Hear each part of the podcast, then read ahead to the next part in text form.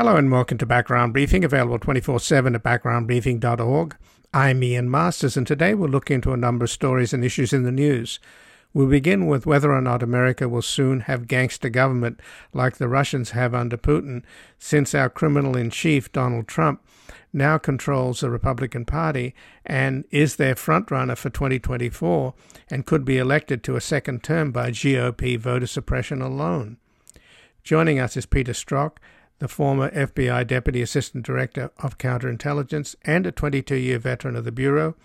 He served as one of the original case agents for the Russian couple who inspired the T V series The Americans, and he has investigated a range of other high-profile cases, from WikiLeaks to the nine eleven hijacking to Hillary Clinton's private email server.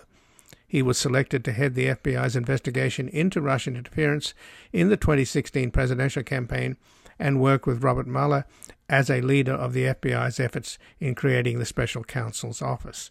The author of Compromised, Counterintelligence and the Threat of Donald J. Trump, just out in a new paperback edition, we'll discuss what can be done to stop Trump, who has already issued a call for civil war, having urged his followers to engage in the biggest demonstrations ever if he is indicted.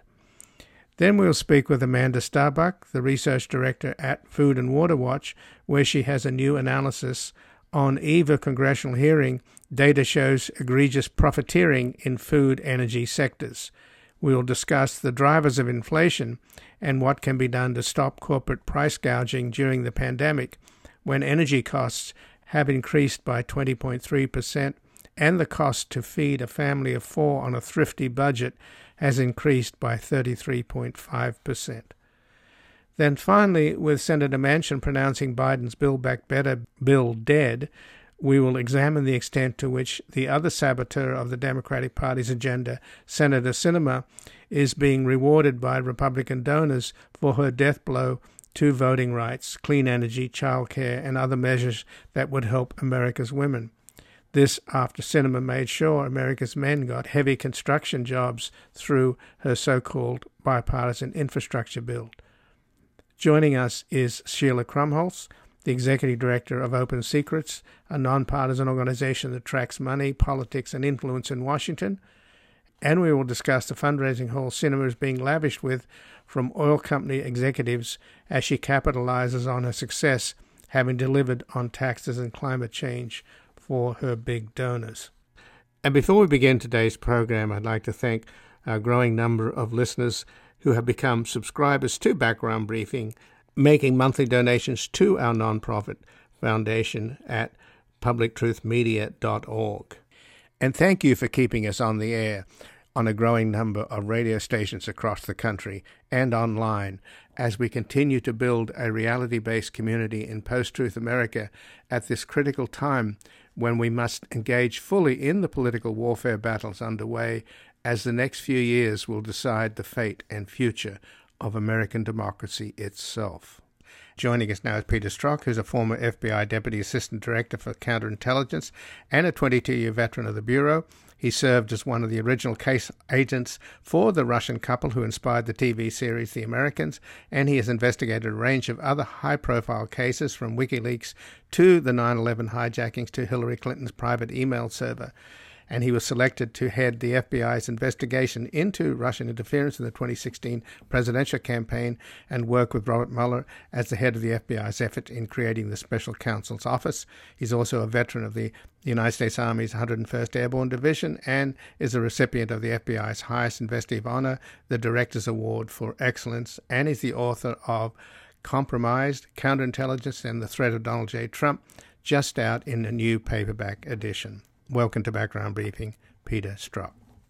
Great, thank you. It's nice to be here. Well, thanks for joining us. And let me begin with Ukraine, which, of course, is very much in the news. And you dealt with, you investigated Paul Manafort, who was Trump's first campaign manager, but he was also previously worked for Yanukovych, the gangster that Putin installed, who the people drove out.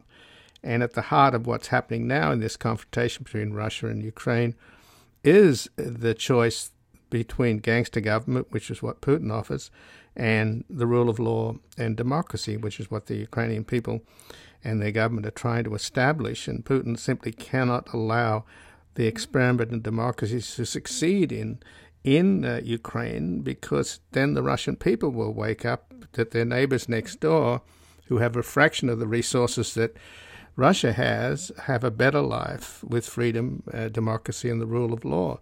And what does Putin offer? Nothing but gangster government and a kleptocracy, where he and the oligarchs are stealing the country blind and distracting the people with hyper-nationalism and military adventures. So could this happen here? I bring this up, Peter, because we have in Donald Trump, who just made the most incendiary and dangerous speech that I've ever heard an American politician make just on Saturday, where he just went after the rule of law and in plain sight basically conducted obstruction of justice.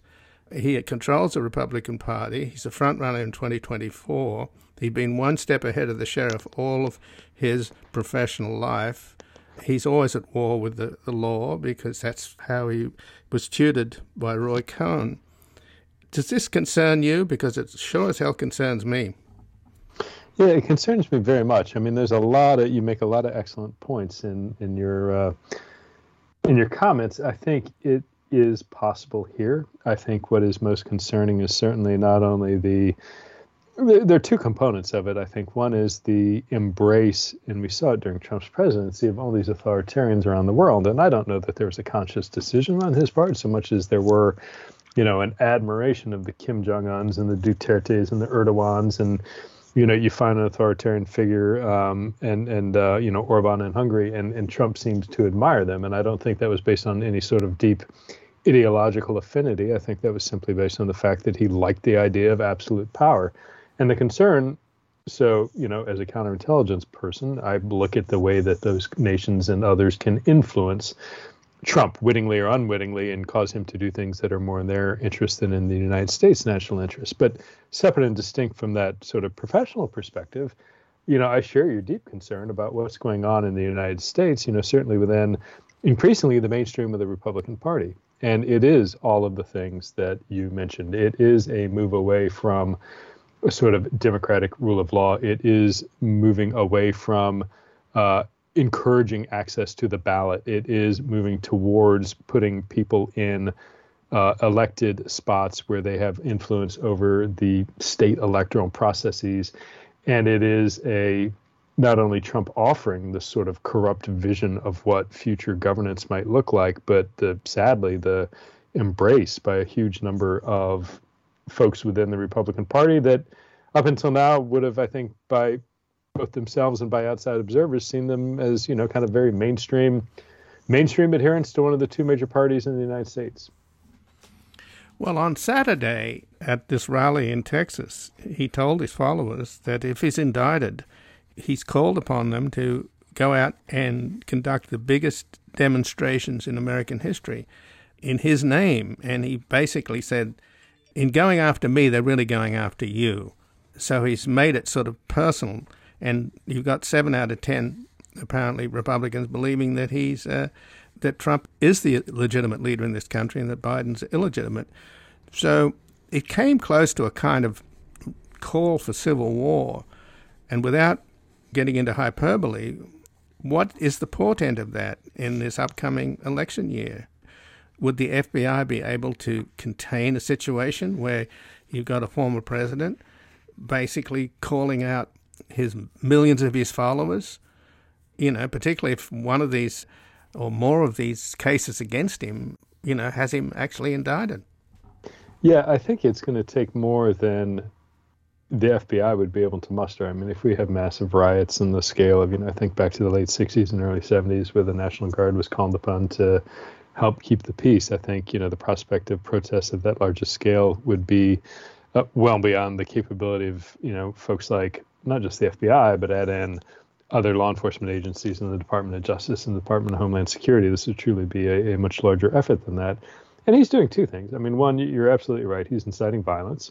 in his name if he are if he were to be prosecuted. And at the same time, he's you know he's dangling pardons. I mean, he mentioned specifically about the January sixth insurrectionists, but the implication was, you know, if you do these things, in addition to those of you who have done things for me that are violent in the past, I won't pardon you. So, it is there. there there's obstruction going on. There's in, in sort of an incitement, not not a legal incitement, because it's very the bar in the U S for charging incitement, given the way the First Amendment works and case law has been interpreted. That's a very, very high standard. But he is doing things that at the end of the day are fundamentally, and not just undemocratic, but, you know, authoritarian in nature. And he's doing it right in the open.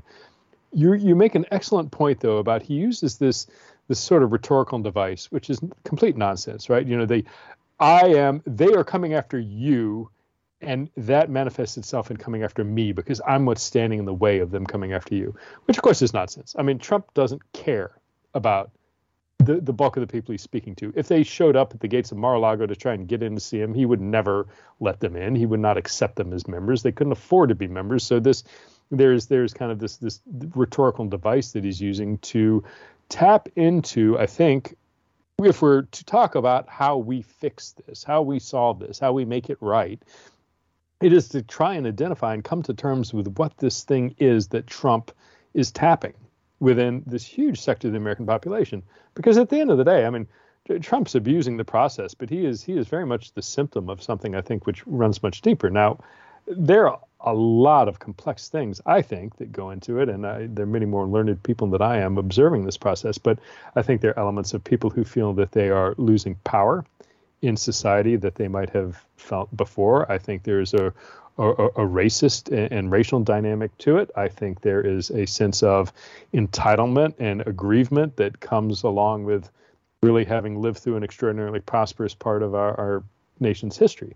I mean, none of us have had to face some extant threat like World War Two or World War One or the Great Depression, where there was a need to come together in the in the work to obtain and preserve something greater. We've gone through generations now of very selfish, self-serving, I can get a lot of what I want without necessarily needing to contribute that much. And I think that, you know, again, the, the people, there's some really interesting demographic work done about the people who stormed the Capitol who have been charged. And Bart Gellman writes about this research in a, a great piece he did in The Atlantic. They're not lower class folks. They are not uneducated folks. They are not young folks. By and large, they are decently educated, white, middle to upper middle class men, who many of whom are small business owners or, or work successfully. So it's not, you know, these are not some, you know, down and out eighteen year old from a, a poor rural part of the country who had, you know, ran into a drug problem. These are folks who don't, who perceive they have a lot of grievance, but really don't have a lot of grievance in the big scheme of things. But figuring that out, that's that's the dialogue in the, the demographic that we need to be finding and engaging, because that's what's going to lead us to ruin. And again, I'm speaking with Peter Strzok, who's a former F B I Deputy Assistant Director for Counterintelligence and a twenty-two year veteran of the Bureau. He was selected to head the F B I's investigation into Russian interference in the twenty sixteen presidential campaign and worked with Robert Mueller as the leader of the F B I's effort in creating the special counsel's office. And he's the author of Compromised, Counterintelligence and the Threat of Donald J. Trump, just out in a new paperback edition. So let's focus a little bit uh, particularly on, you know, obviously you cover this in your book extensively, Peter Strzok, Compromised, Counterintelligence and the Threat of Donald J. Trump. You're working with Robert Mueller, and of course, it's all there in the Mueller report. It's also all there in the bipartisan Senate report that Trump's obstructed justice, and he should already be in an orange jumpsuit based upon what's already on the record. But people like uh, William Barr and Sessions and the D O J under Trump have skillfully, you know, sort of sidetracked it, and uh, this continues on with John Durham, who has uh, recently gone a long way to bolstering the myth of the Russia hoax. What's going on at the D O J? Do you think there's any way that Merrick Garland can bring us back to where we should have been from the very beginning, looking at what the work that Mueller did and what you did and others did, because it's all there, but somehow the waters have been so muddied, and now they're even being muddied further by John Durham. Yeah, I, I think that's right. I mean, A G Garland has done exactly what I anticipated he would do. I mean, he was an extraordinary jurist, and he brings a reverence to the institutions of justice and the Constitution in a way that a judge and, you know, prosecutor before that would. And I understand and I appreciate a sort of institutionalist view of the way the system of justice has evolved in our nation slowly over generations, and that it has very important protections that we have decided from our founding and perfected over time that we want. And those institutions were utterly torn down, destroyed by Sessions, especially by Barr. I mean, Barr, Barr was so, the damage he was able to do because of his intelligence, I, I, I don't think can be understated. But my concern is that in Garland's attempt to return us to the status quo, that that isn't enough, that Trump was a sort of sui generis threat of a president that demands more than just a return to normal. And the way that manifests itself, I think you're seeing now. I, I do think D O J and the F B I and the prosecutors, you know, D O J working with the F B I investigators, are very much looking into the activities around January sixth, or looking at the conspirators, at the higher level folks who funded it, who coordinated it, who planned it. But I'm really worried that all of the things, you know, you pointed out the Mueller report, you know, volume two is all about obstruction. All these various events, which, you know, some are stronger than others, but many of them are really strong. And Director Mueller, Mueller in his many words, said, well, kind of existing D O J theory coming out of O L C and others say we can't charge a sitting president on these, but once he's no longer a sitting president, there are crimes here. I don't know that there is any substantive activity going on at D O J looking at Trump for his actions during the administration other than January sixth, and other, perhaps, you know, Rudy Giuliani is under investigation in New York. Tom Barrack is under investigation in New York. There are things which might lead to Trump, but there is not, I think, a deep dive into the crimes of the past administration because, one, D O J has only so many resources to go around, and those people are hugely occupied by this massive, there's been no case this the scale of January sixth. I mean, we're over seven hundred forty-ish defendant defendants, charged people right now. More to come. There has never been an investigation this size in the United States history.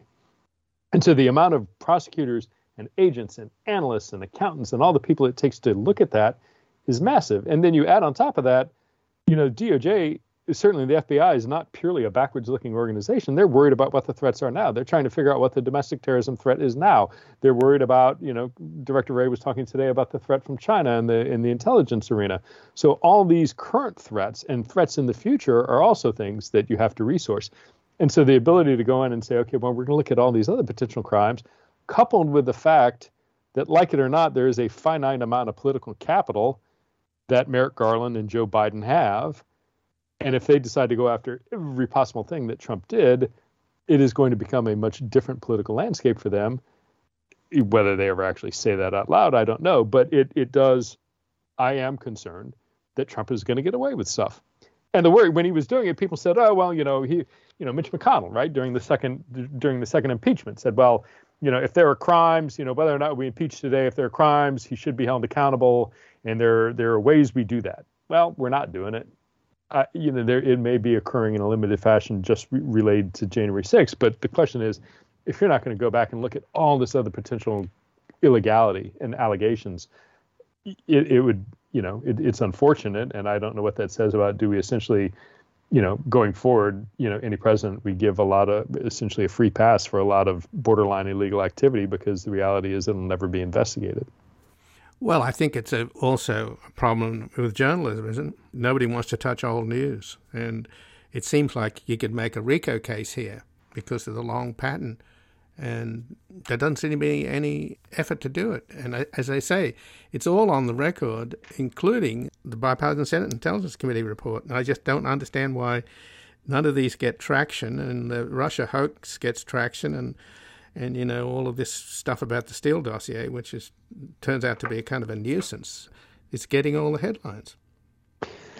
Yeah, I think it's it's a couple of things going on there. I think there's a desire still with the media to present both sides out of a traditional sense of this is the way we do it. We just report one side says this, the other side says that, and they still have not yet had an honest reckoning of the disservice that did in the context of somebody like Trump, who utterly abused. Trump takes Trump's mark is to take advantage of the weaknesses in the system. He takes advantage of the product, protections of the presidency. He takes advantage of the traditional desire of the press to present both sides. He takes advantage of the criminal justice system, knowing that if he just slows it down and makes it costly, that things aren't going to happen. So he looks, he looks for the gray areas. He looks for the flaws in the system, and that's where he lives with all his behavior and pushes it. So, you know, I, I, I'm like most many folks, I'm frustrated with the media. You know, the New York Times in particular did a spectacular overview of like the financial empire and all the games being played with the valuation of real estate holdings. And they also during that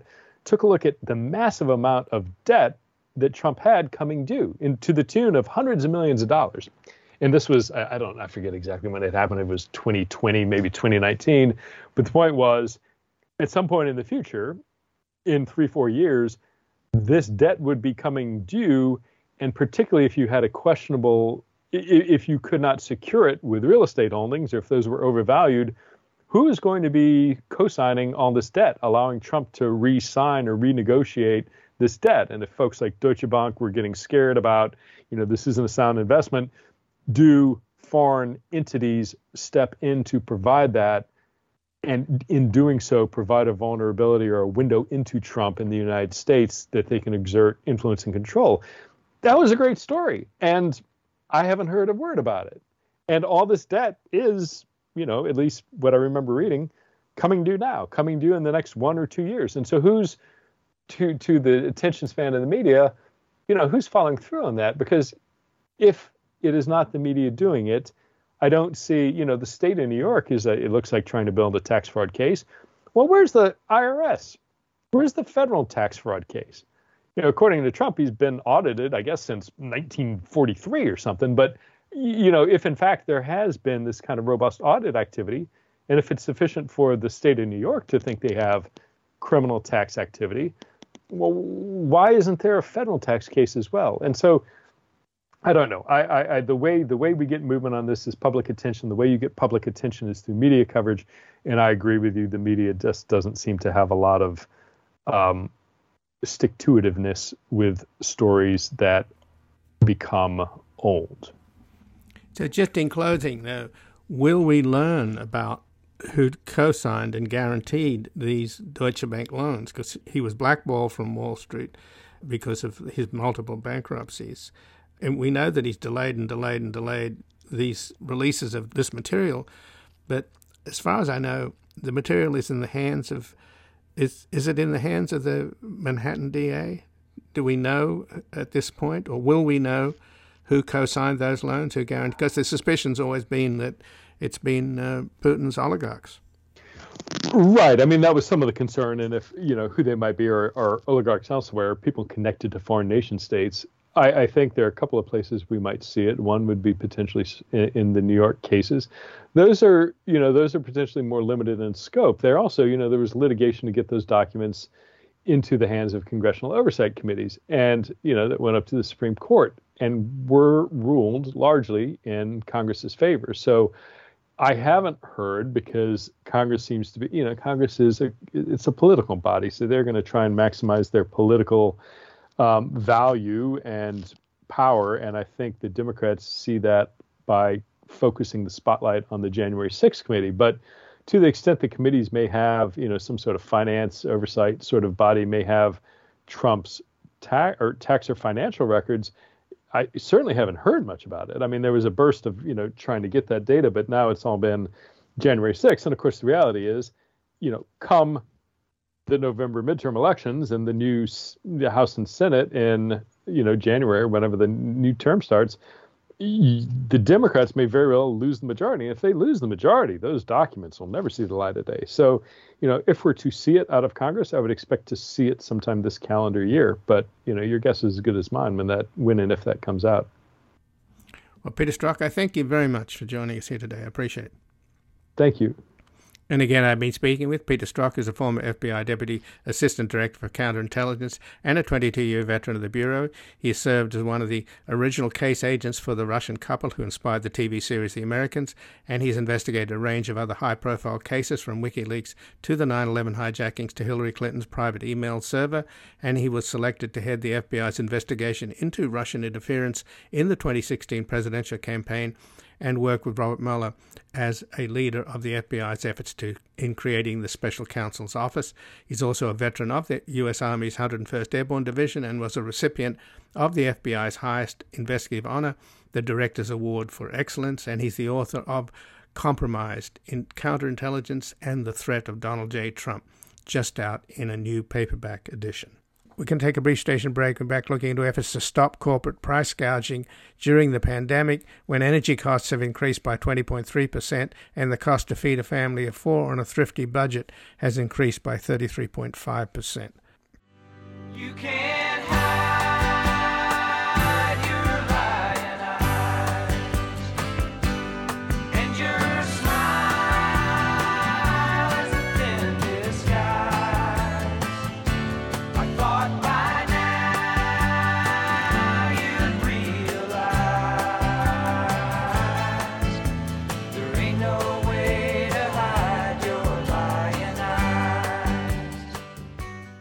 Welcome back. I'm Ian Masters, and this is Background Briefing, available twenty-four seven at background briefing dot org.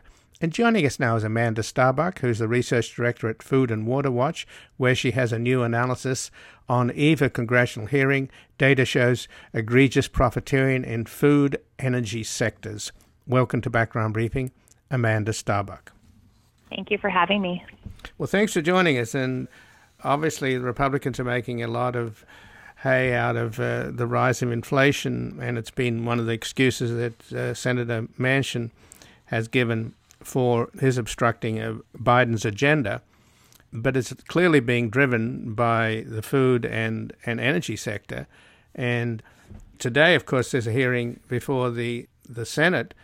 They're having testimony from the top Federal Trade Commission officials about the ongoing proliferation of scams and price gouging related to and enabled by the COVID nineteen pandemic. So mm-hmm. that's what's happening today. And tomorrow, the House Energy and Commerce Committee will be having hearings on corporate price gouging during the pandemic. So I actually got woken this morning by a, a call asking me about my extended warranty on my car, which is a complete scam, one of many. And then the other day I, I got a call from a woman with a Nigerian accent saying that she's calling from the California Department of Health to schedule my COVID vaccine. So are we living in a criminal country here, or at least a country where crime is just rampant and there doesn't seem to be any pushback? It seems to be getting to the point where you just have to accept it. You know, even f- your phone now keeps talking about potential spam. Is this something we have to live with? I mean, I can't I can't answer exactly to like the spam question, but I can answer that we are allowing and enabling um, a lot of corporate malfeasance to happen. And really under, you know, our existing antitrust legislation is not being utilized to really address the corporate power that is behind a lot of this price gouging that we are seeing at the moment. Well, let's focus on your analysis then on the eve of this House hearing tomorrow, because uh, clearly the two drivers of inflation are rising food prices and energy prices. Mm-hmm. And in terms of the food prices, there's a very few number of these big companies that seem to have a stranglehold over the price of food, uh, making record profits. But the actual farmers who produce the cattle and poultry, et cetera, they're getting screwed as well, are they not? Absolutely. Yeah, we've done analysis on this. Um, you know, as corporate consolidation has really risen, and as, as you mentioned, as these top meatpacking companies have gained more and more market power, we have seen the retail price of, of beef and of pork, for instance, and of chicken rise. The farmers are not necessarily sharing in that. In fact, we just read some figures recently comparing um, nineteen eighty to about twenty twenty, and pork farmers are making about a dollar per less per head of, of um, pork that they are selling, yet we're actually paying more um, at the supermarket. And what we call the price spread, that additional profit is really going to, to line the, prop, the pockets of these these large multinational corporations. And your analysis shows that energy costs have increased twenty point three percent and the cost to feed a family of four on a thrifty food plan has increased by thirty-three point five percent. Exactly, yes. But we're not seeing, you know, rising in wages um, meeting up with that at all. Um, so among, for instance, in the U S, among um, workers at grocery establishments, I mean, the price, the cost, um, excuse me, the wages they've earned has just slightly gone up, nowhere near the amount that they are going to have to spend, you know, to heat their homes and to purchase food. And in the oil and gas sector, um, the wages have actually gone down. So while the oil and gas industry, major companies such as Chevron and ExxonMobil, who have just released their quarter four revenues um, for this year, are doing even better than they were in the fourth quarter of twenty nineteen. They're, you know, bumping up executive pay, but workers are earning less, and we are paying significantly more, like I said, to heat our homes and, and to put gas into our cars. But in terms of the meat and poultry monopolies, J B S, which is owned by some Brazilian brothers, and Smithfield are owned by the Chinese. So these aren't even American companies, are they? Yeah, many of them have, you know, like you mentioned, Smithfield used to be an American company, but has been purchased by W and H Group, which is um, a Chinese multinational corporation. We have J B S, which is one of the largest beef packers in the world, um, operating within the U S as well. So, yeah, some of them are, are multinational corporations. That's really, you know, where we've kind of headed to in, in many industries as well. So you've listed the, the profits of some of these big food monopolies. The parent company, the Chinese parent company of Smithfield, their revenues are up six point two percent in twenty twenty over twenty nineteen. Purdue is up twelve point seven percent over fiscal mm-hmm. twenty twenty, and Cargill's up seventeen point three percent.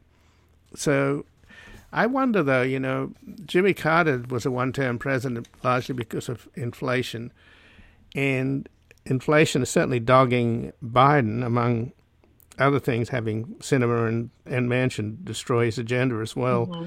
It's not looking good for him. Is it conspiratorial to suggest that whenever you get a, a reformer in the White House, suddenly they get nailed with inflation, or is that just a coincidence? Um, I can't really speak to that at all. I, I would really lay the blame on, you know, like we said, rising corporate power, and really using this pandemic as sort of uh, a shield, as a curtain to to, ha- to excuse just to run rampant, you know, even more over our rural communities and over our working um, Americans. And so I think that's really what's going on here. You know, we see, for instance, we know that there are some significant supply chain issues, um, especially for livestock producers. Um, In the early parts of the twenty twenty um, phase of the pandemic, you know, we saw slaughterhouses closing because of outbreaks. We saw difficulty in getting farmers, you know, to get their livestock to these plants. And farmers did really poorly in twenty twenty. But these same companies, as you just mentioned, actually saw revenue and, you know, even paid their and compensated their executives at higher rates than they did um, the previous year. So that's this is really a question of corporate consolidation. And it really should be bipartisan. It really should be both sides of the aisle um, getting serious about tackling this. So what do you expect at tomorrow's hearing before the House Energy and Commerce Committee?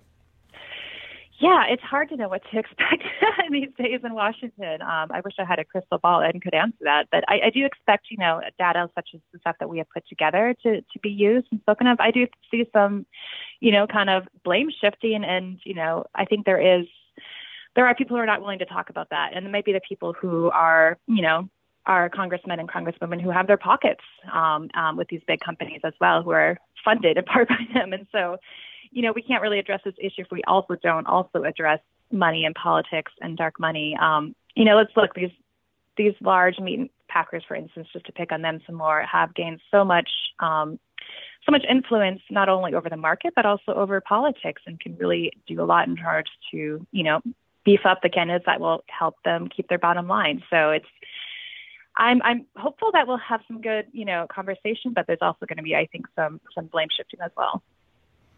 And again, I'm speaking with Amanda Starbuck, who's a research director at Food and Water Watch, where she has a new analysis on eve of congressional hearing. Data shows egregious profiteering in food, energy sectors. So they won't be having a moment like when they uh, had all of the executives of the tobacco industry up there denying that nicotine was addictive, or the recent appearance of the oil company executives who mm-hmm. were asked about their long-term efforts to finance global warming denial, which, of course, they denied. So that's not happening, right? This will be more the Democrats bringing statistics, which you brought to the table, mm-hmm. and the Republicans, mm-hmm. uh, what will they be saying? Again, that's, that's hard to see. I mean, there has been there has been some hope. There has been some bipartisan move to look at, um, especially, you know, the impact that this is having on farmers. And that might possibly be that, you know, a lot of Republicans have lots of farmers as, as constituents. Um, so I, I am hopeful that this, you know, there is this turning to food next. We've seen that in the last couple of years towards big tech. Um, that has been a pretty bipartisan move towards um, tackling corporate concentration within the big tech industry. And I think food is next. And I, I am hopeful. I'm not, you know, I'm not expecting things to change just from one hearing, but I think having that conversation um, really is one of the first steps to really amending these problems. Well, let's talk about food and how the grocery industry's revenues, the top mm-hmm. four grocery retailers in the United States, which control about seventy percent of the market, they're mm-hmm. doing incredibly well. Uh, Walmart, uh, their profits are up six point seven percent over fiscal year twenty nineteen. Kroger up eight point four percent over fiscal year twenty nineteen. Costco up nine point two percent over twenty nineteen. Mm-hmm. And Albertsons uh, up eleven point six percent over fiscal year twenty nineteen. So they're uh, doing well, even though they're complaining about the supply chains and all of this other mm-hmm. stuff. So is this akin to what's also going on? There was a recent report by Oxfam that the ten richest billionaires, nine of whom are Americans, have doubled their incomes during the pandemic to astronomical oh, amounts of money.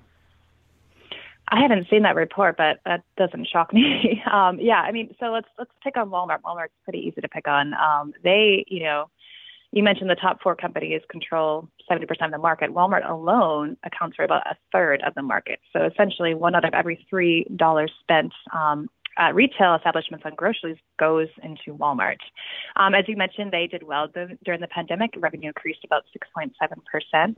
Um, They hired um, a new executive that year who took in a combined total of forty-five million dollars in compensation. That included a sign-on bonus. That same year, twenty twenty, Walmart's C E O took in almost a thousand times what the median wages for a Walmart associate is. So Walmart associates, meanwhile, make about twenty-two thousand dollars a year. So if you have a family, if you have a family of four and you're working for twenty-two thousand dollars a year, you're actually below the poverty line. Um, and one other really frightening stat we saw is just the rise in these grocery prices. So if you are feeding your family of four on what we call a thrifty food plan, this is um, defined by the U S D A as being pretty thrifty, not buying anything fancy, cooking things from scratch. The cost of that plan went up about thirty-three percent. You would essentially be paying um, almost half of the money you get before you pay your taxes um, on your wages towards your food, right? So if you think about a person working at Walmart on you know, below poverty wages, trying to feed their family. Perhaps Walmart is the only store you have near you because Walmart has so um, been so successful out of, you know, edging out its competitors and being the only food retailer in many parts of the country. So they're also able to turn around and capture some of that money back into their own coffers. They have really perfected this way of squeezing out the supply chain and squeezing out wages from workers to fatten their bottom lines. So just some of the statistics that you've provided here, which hopefully will influence tomorrow's hearings in the House Energy and Commerce Committee on price gouging. Um, gasoline is up thirty-one point seven percent per gallon of unleaded. Mm-hmm. Beef is up nineteen point two percent for ground beef and twenty-five point five percent for beef roast. Pork is up thirty-one point seven percent for bacon and eighteen point six percent for pork chops. Poultry is up nineteen point seven percent for chicken breasts and fifteen point five percent for broiler composite. And milk is up seventeen point four percent and eggs are up sixteen point five percent. So those are the staples, are they not? Exactly. Yes. Yes. We're not talking about, you know, lobster and red wine. We're talking about things that people need to feed their families. And this is something that President Biden has actually talked about. He's talked about the meatpacking monopolies and the oil companies, and obviously even in his speech some time back when he brought up these issues, he didn't name the Saudi crown prince, but was suggesting that he was also a player who uh, was trying to force Biden into negotiating directly with him, and since Biden has kind of boycotted him because of his uh, Mohammed bin Salman's role in the grisly murder of the Washington Post reporter. So Biden's, he's basically put this on the table, has he not? But Amanda, my understanding is that Biden, even though he's been stymied by his own senators, Manchin and Sinema, in terms of his bigger mm-hmm. agenda, he does have at his hands uh, executive orders, or the power mm-hmm. of executive orders. So how much could he do to address this problem through executive orders? That's a wonderful question, and actually Food and Water Watch, my organization, called for um, Biden to do just that at the beginning of his presidency last year, to call for um, a moratorium on mega mergers in the agribusiness industry, um, basically modeled off of legislation that has been introduced um, into Congress in the past that would put a halt to, we're not talking about small mergers, we're talking about the largest of the large mergers. There have been significant mergers that have happened even the last five to ten years, um, many even under the Obama administration, you know, huge companies like Kraft Heinz, um, Bayer, Monsanto that have merged together and even, you know, solidified their, their power over our food system even more. So one thing that he could do today is, is an executive order to basically stop, you know, mergers above a certain amount, and even look back and to see, you know, what can we learn um, from these mergers in the past? How bad is the problem? And can we, you know, force some of these companies to break up? You know, we've done that in the past. We did that one hundred years ago with, with Standard Oil and, and other companies. And so we can do that again. And, you know, like I said, Biden does have that, that power with the executive action to take, to take action today. So in terms of tomorrow's hearing before the House Energy and Commerce Committee, what are they planning on doing? I mean, they've suggested that they might, I mean, I know the Federal Trade Commission officials are appearing today before the Senate on all the scamming that's going on, which we started talking about at the beginning. And the Federal Trade Commission had a report last week that more than ninety-five thousand people in the United States reported roughly seven hundred seventy million dollars in losses last year because of fraud that originated on social media largely.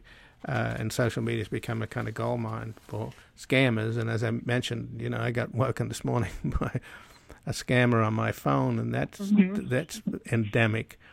But in terms of tomorrow's hearing before the House, what kind of powers can they invoke here? Because apparently that's going to be central to the hearing, and they're examining a bill the Democrats have pushed to prohibit uh, price gouging. This legislation was first reported in twenty twenty, and it would prohibit individuals from selling goods or services during a pandemic at unconscionably excessive prices. So what authority are we talking about here? Who's going to be the cop on the beat? No, that's a good question. I mean, it, it seems to be more of like an informational sort of hearing, you know, really kind of drumming up support and the necessity for this bill that you just mentioned. So they'll be bringing out some witnesses from um, consumer advocate organizations, for instance, Public Citizen as one of the speakers, um, and really kind of, like I said, drumming up support, pointing to this problem and, and really kind of highlighting how a bill such as the one you mentioned will really help to address some of these issues. Well, I thank you so much for joining us here today, Amanda. I appreciate it. Yes, it was my pleasure. And again, I've been speaking with Amanda Starbuck, the research director at Food and Water Watch, where she has a new analysis on eve of congressional hearing. Data shows egregious profiteering in food energy sectors. We're going to take a brief station break. We're back discussing the fundraising haul Senator Sinema is being lavished with from oil company executives as she capitalizes on her success, having delivered on taxes and climate change for her big donors.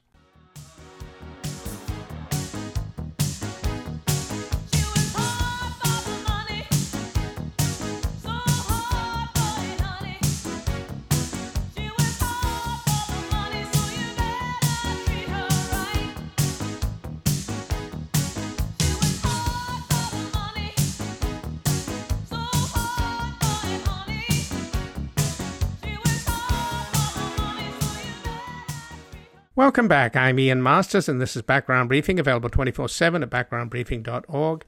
And joining us now, Sheila Krumholz, the Executive Director of Open Secrets, a nonpartisan organization that tracks money, politics, and influence in Washington.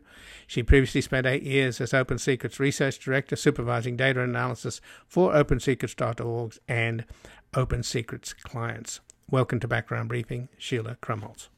Thank you. Glad to be here.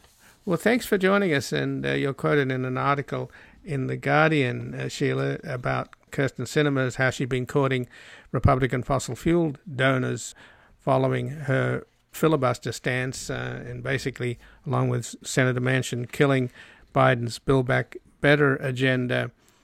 I'm trying to get the actual figures here, but I understand that since she basically killed off Build Back Better, I think she's hauled in, what, a A million and a half dollars, is that right? Uh, she has been a phenomenal fundraiser and brought in, I think just um, in this most recent uh, period, uh, one hundred thousand during her filibuster speech week. Her uh, finances were from fossil fuel donors were kind of paltry compared to uh, other sectors, but She, the fact that she is not running for election and raising so much money really stands out and is, I think, uh, a hallmark of her kind of power play in Congress.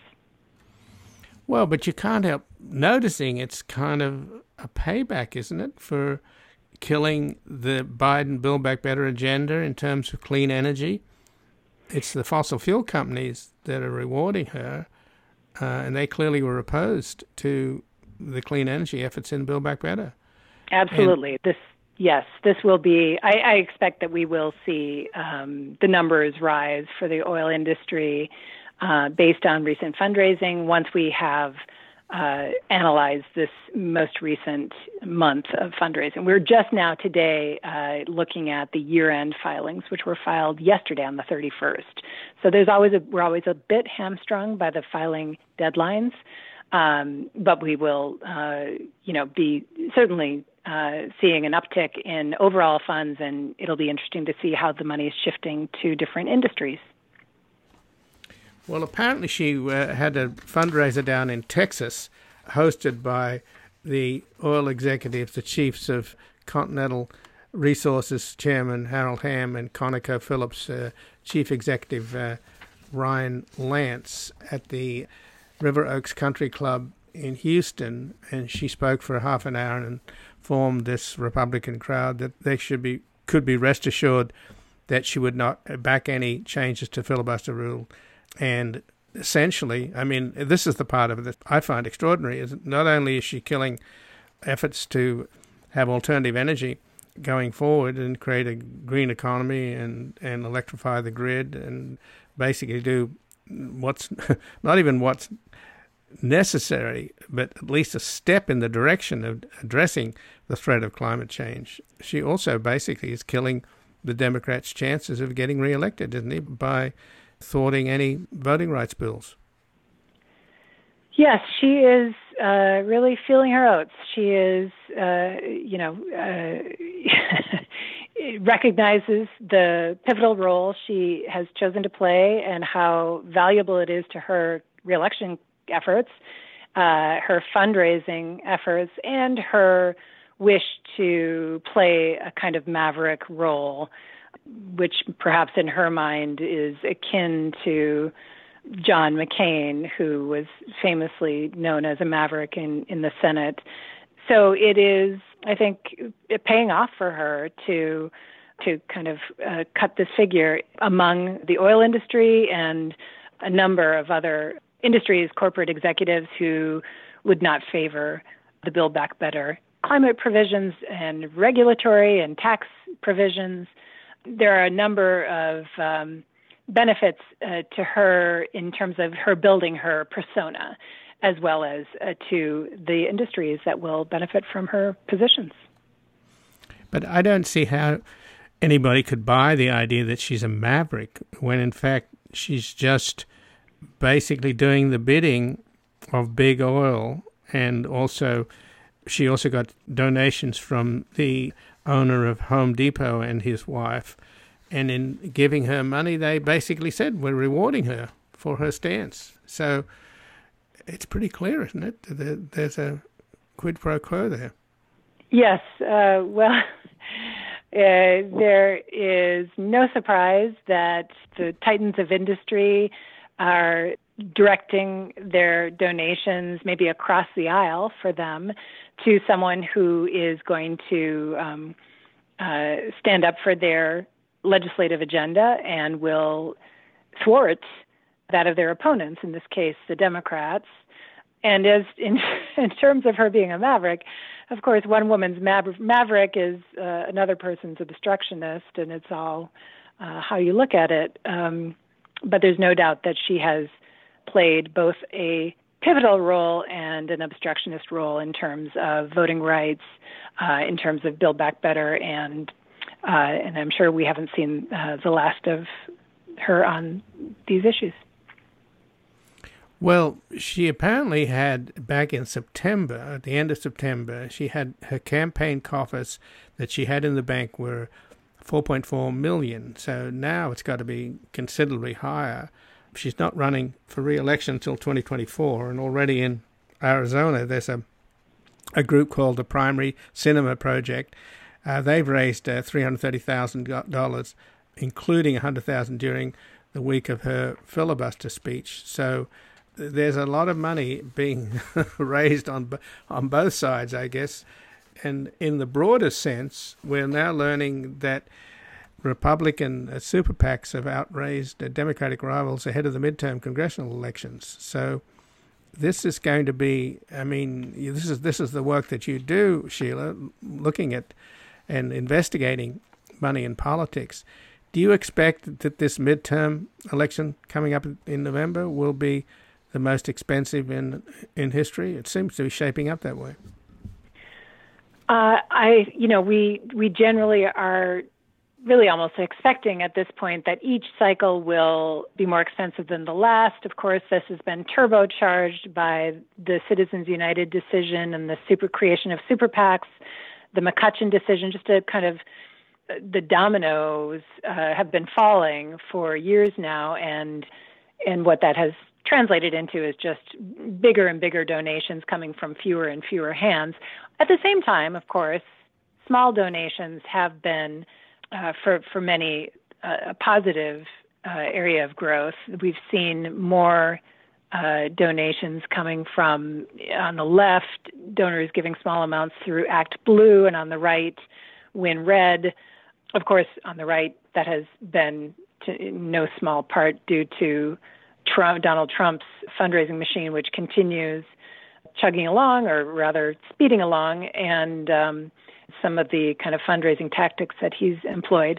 So there there is the, the notion that uh, a candidate now really can uh, tap into uh, their constituents' favor there and, and kind of tap into social media, the zeitgeist, and, and capitalize on that by raising massive numbers of donations.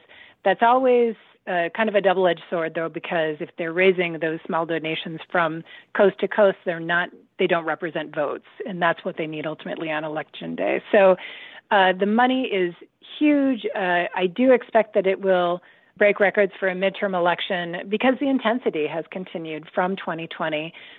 And, of course, uh, here again, uh, the presidential politics plays no small, n- no small part of that. But super PACs and dark money organizations that can raise tens of millions, hundreds of millions, one hundred million dollars at the drop of a hat and change the calculus in a race, you know, is is plays a huge role in the overall sums that we're now seeing. Well, Senator Sinema, of course, was famous for the kind of dismissive curtsy she made when she did a thumbs down on voting against American working families and working people who desperately need a pay raise for the fifteen dollars an hour pay raise. And she also skipped the Senate vote to create a bipartisan commission to investigate the January sixth attack on the Capitol by Trump supporters. But in a way, what she's done with pushing through the bipartisan infrastructure bill at the expense of Build Back Better is a betrayal not just of Biden and the Democratic agenda, but it's it's a betrayal of women, isn't it? Because Build Back Better compensates for the bipartisan infrastructure bill, which is all about taking care of jobs for men in heavy industry, to building bridges and roads and cement and steel and all of that heavy labor. Whereas Build Back Better is about childcare and family leave and, and stuff that you could kind of suggest are jobs for women. So can you make that case? I I honestly, I don't, uh, I'm not studied on, on those issues. I do think that her, you know, uh, her courtship of corporate America is pretty well documented, and that's where her fundraising has been focused. I, I'm less familiar with her, you know, her position on kind of issues of women's issues and, and, and you know, the child tax credit. It, ultimately, you know, she may be able to raise the funds from corporate America that is hoping that she will stand in the way of regulation and, and taxation and, and uh, new climate change provisions, et cetera. But again, you know, the, the, for better and for worse, when it comes down to it, the case has to be made to the people of Arizona. Uh, and so it'll be interesting to see uh, how they view her. Certainly, again, it it is, um, I think, attractive very often to American voters to have a candidate that is willing to um, thumb their nose at the party, to not to you know break with their party party line.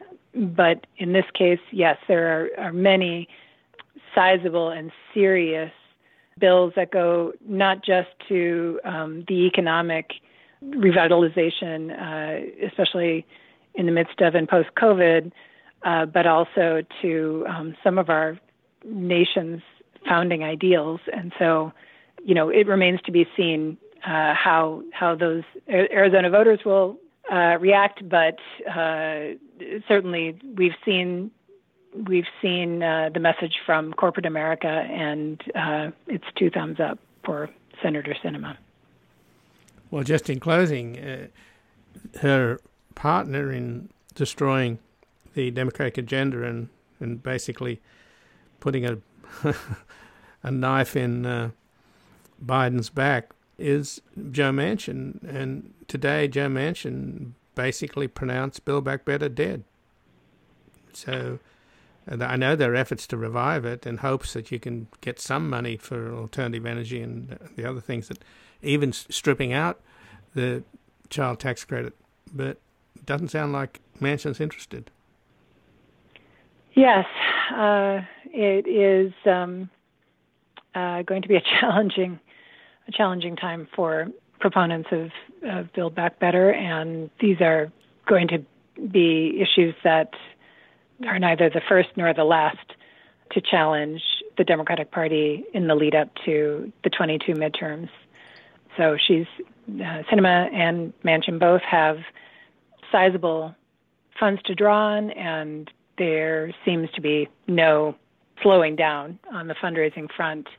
Sinema will be a big target. Both Sinema and Manchin will be a big target of progressive super PACs and, and dark money organizations. Um, but clearly they are um, attracting uh, support from across the aisle because they are, again, playing such key roles in thwarting uh, the uh, the Democrats uh, and their legislative agenda. Well, Sheila Krumholz, I thank you so much for joining us here today. It's been my pleasure. Thank you. And again, I've been speaking with Sheila Krumholz, who's Executive Director of Open Secrets, a nonpartisan organization that tracks money, politics, and influence in Washington. This has been Background Briefing. I'm Ian Masters, and I'd like to thank producer Graham Fitzgibbon. And to help us sustain this program into the future and assure it remains free to all, please take a moment to support us by going to background briefing dot org slash donate or public truth media dot org, where you will find our non-profit Public Truth Media Foundation, where your tax-deductible donations, large and small, keep us broadcasting. And if you missed any of today's program and would like to explore our vast archives, you can find us at background briefing dot org, where we'll include extended interviews searchable by topic, and have made it easy for you to sign up for daily email updates that provide links to resources, articles, and books discussed on the program. Also, you can find links there to subscribe wherever you get your podcasts, and we also encourage your ratings and reviews on these platforms. Find us on Twitter and Facebook at Ian Masters Media, and please do help us reach more listeners by sharing this program with friends, family, and colleagues. And I'll be back again tomorrow with another Background Briefing at background briefing dot org. Bye for now. The guy that lived next door in three oh five.